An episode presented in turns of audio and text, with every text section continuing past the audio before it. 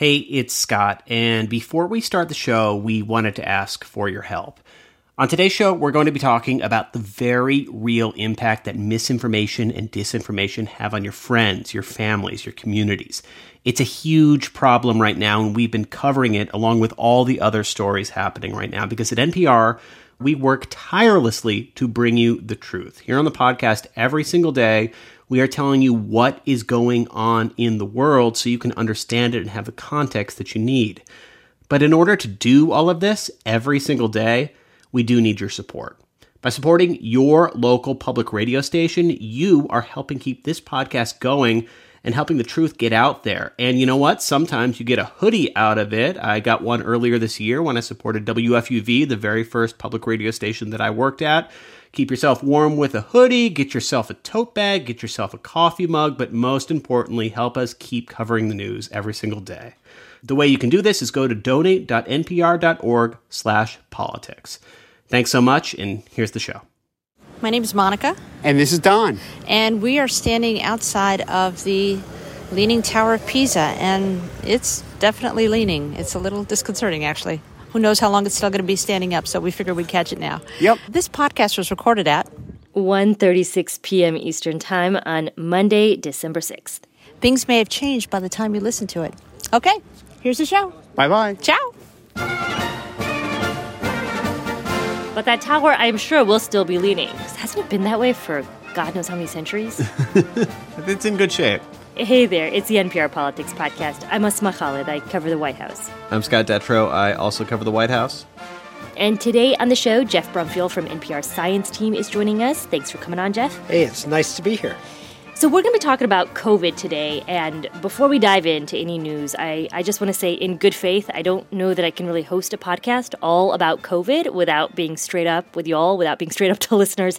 Uh, I tested positive for COVID 19 last week. Uh, I think Scott knows that. I am, mm-hmm. uh, I'm feeling fine. I was vaccinated. It was a routine White House test. Uh, my kids, husband, everybody is negative but they are uh, now home for 14 days. So you may or may not hear them all in the background. Um, but just felt like I should mention that. I'm glad it stayed mild, and I've really been feeling for you the last week Thank you. and over the next week. I appreciate it. And I appreciate that lasagna you brought over last night. Thank you.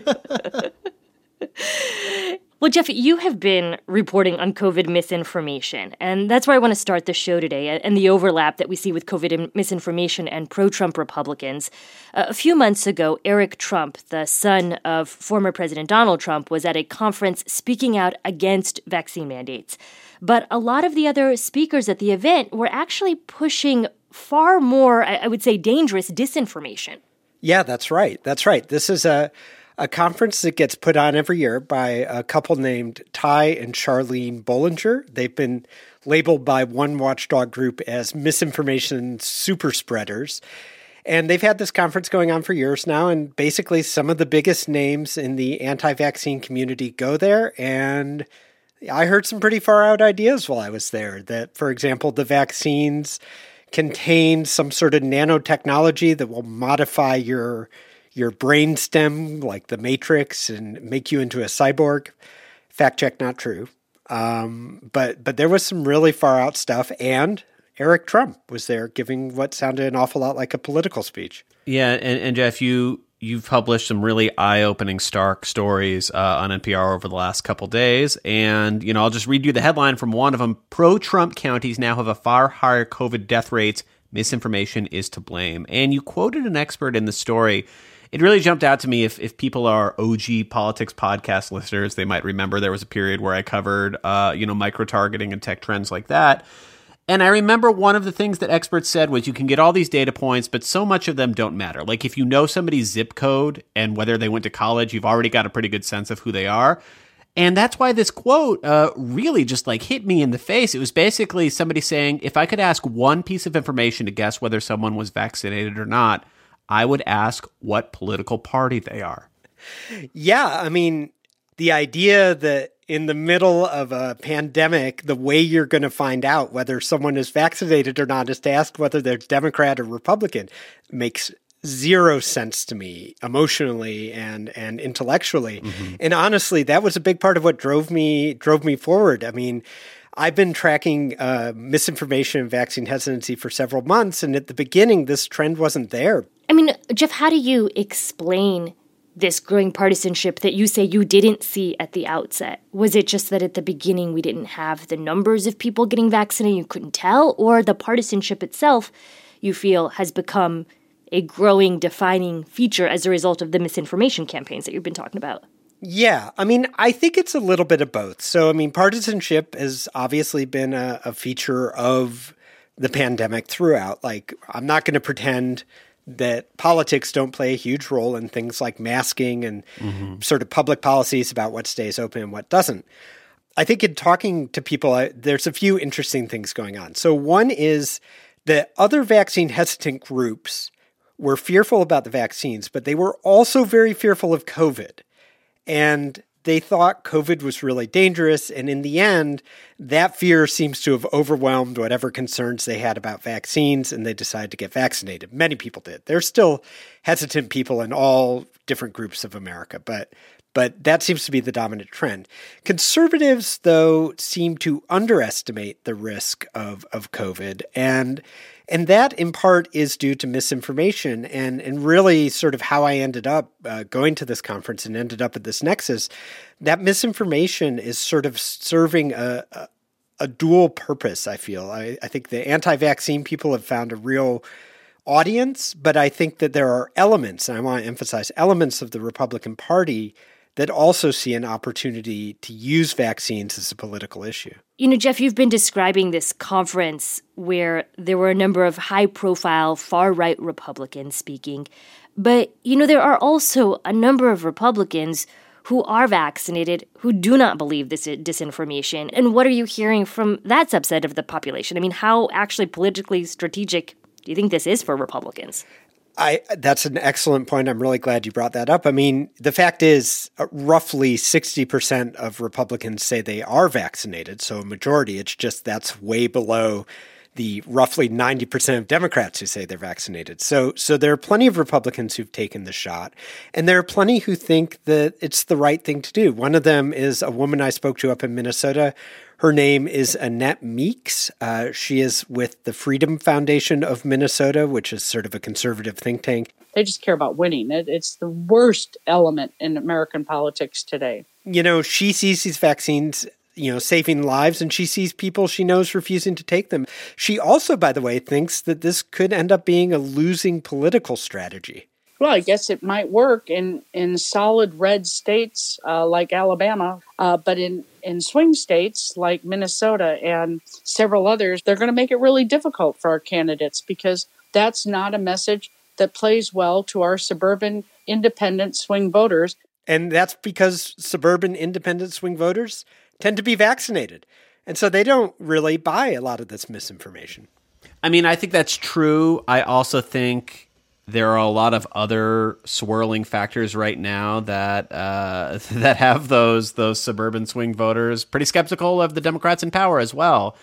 And I also think like you could talk about this with the fact that the election was not stolen; it was a free, fair election that Biden won. You could look at the Mueller uh, investigation and the aftermath. I feel like there are so many things out there right now where the people trying to discredit the factual thing that clearly happened spend so much time and energy and so are so passionate about their misinformation and the people repeating the truth just kind of run out of steam or disengage with the conversation then i feel like you have this lopsided thing where this minority wrong view almost takes hold in a way in certain quarters and like hardens into fact which again it is not fact all right, well, let's take a quick break and we'll have lots more to talk about your reporting, Jeff, when we get back in just a minute.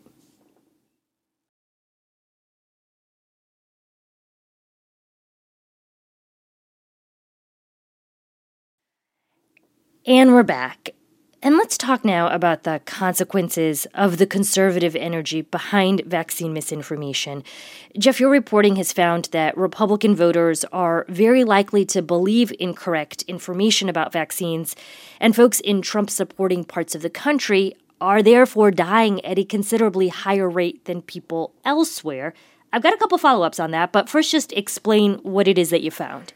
Sure, sure. So my colleague Daniel Wood and I, we did an analysis basically comparing deaths in the population from COVID 19 to 2020 election results, which feels like a crazy sort of analysis to do. Uh, but what popped out was a very clear trend, which was that on average, uh, counties in the US that went heavily for President Trump, uh, and by heavily, we define that as 60% or more for President Trump, those counties had roughly three times the death rate of counties that went heavily for President Biden, 60% or more for Biden. So basically, um, what that shows is that there's this huge gap. And, and we also looked at vaccination and we saw the exact inverse, right? So the Biden counties were much more highly vaccinated, and the Trump counties, on average, have much lower rates of vaccination. The other piece of sort of data we really brought into this was actually from the Kaiser Family Foundation, a nonpartisan think tank group that just showed really that Republicans are being pummeled with misinformation at an enormous rate. And as you said, uh, huge numbers of people who identify as Republican believe or think one or more false statements about COVID 19 might be true, or one or more false statements about the vaccines might be true. So you can't obviously prove everyone who's dying is, is of one party, and they're not. I mean, yeah. that's not the claim. But you can connect these dots and you create a very compelling picture, especially when you go to a conference like this and you see you know, Republican politicians, uh, far right. I want to emphasize that uh, showing up. You know.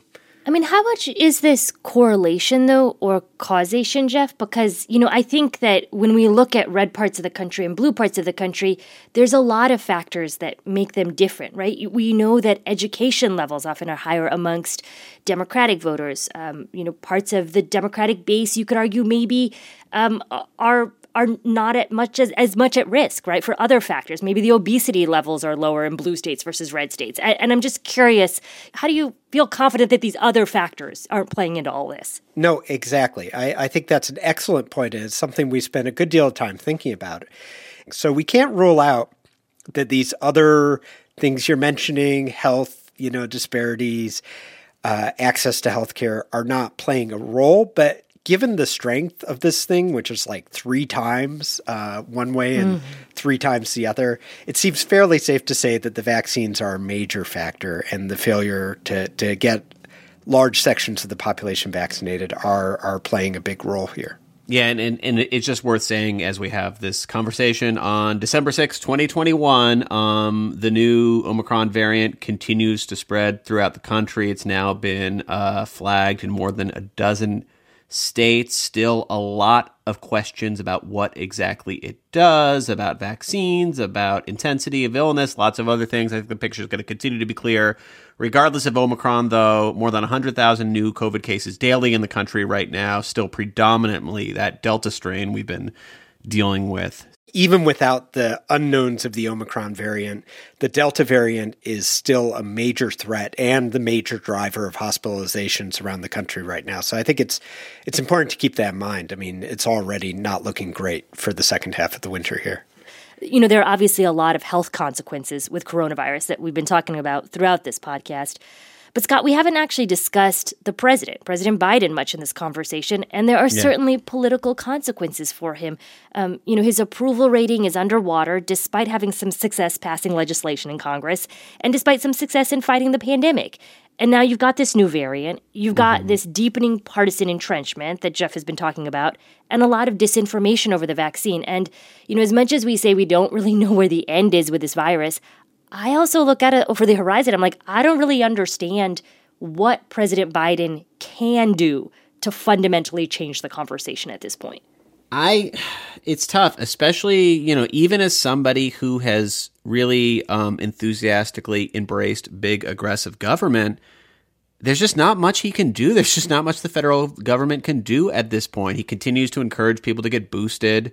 But you know, we've talked a lot about the way that the the constant shift in in messaging on boosters and especially. I think just loses a lot of people, and it's, it's just kind of like you know, we Biden comes out and gives a speech, and it's it seems to be like I am trying to give the message I'm actively confronting this new variant and everything else, but he kind of says the same thing every week at this point because there's not there aren't that many new tools in the toolbox. So I think it's it's it's not a position a White House wants to be in of just not having full control over what's going to happen next. All right, Jeff Brumfiel, senior editor and correspondent for NPR Science Team. Thanks so much for coming on today's show. It's been a pleasure. Thank you. I'm Asma Khalid. I cover the White House. I'm Scott Detrow. I also cover the White House and Asma. Hope you feel better real soon. Thank you. I appreciate it. And thank you all, as always, for listening to the NPR Politics Podcast.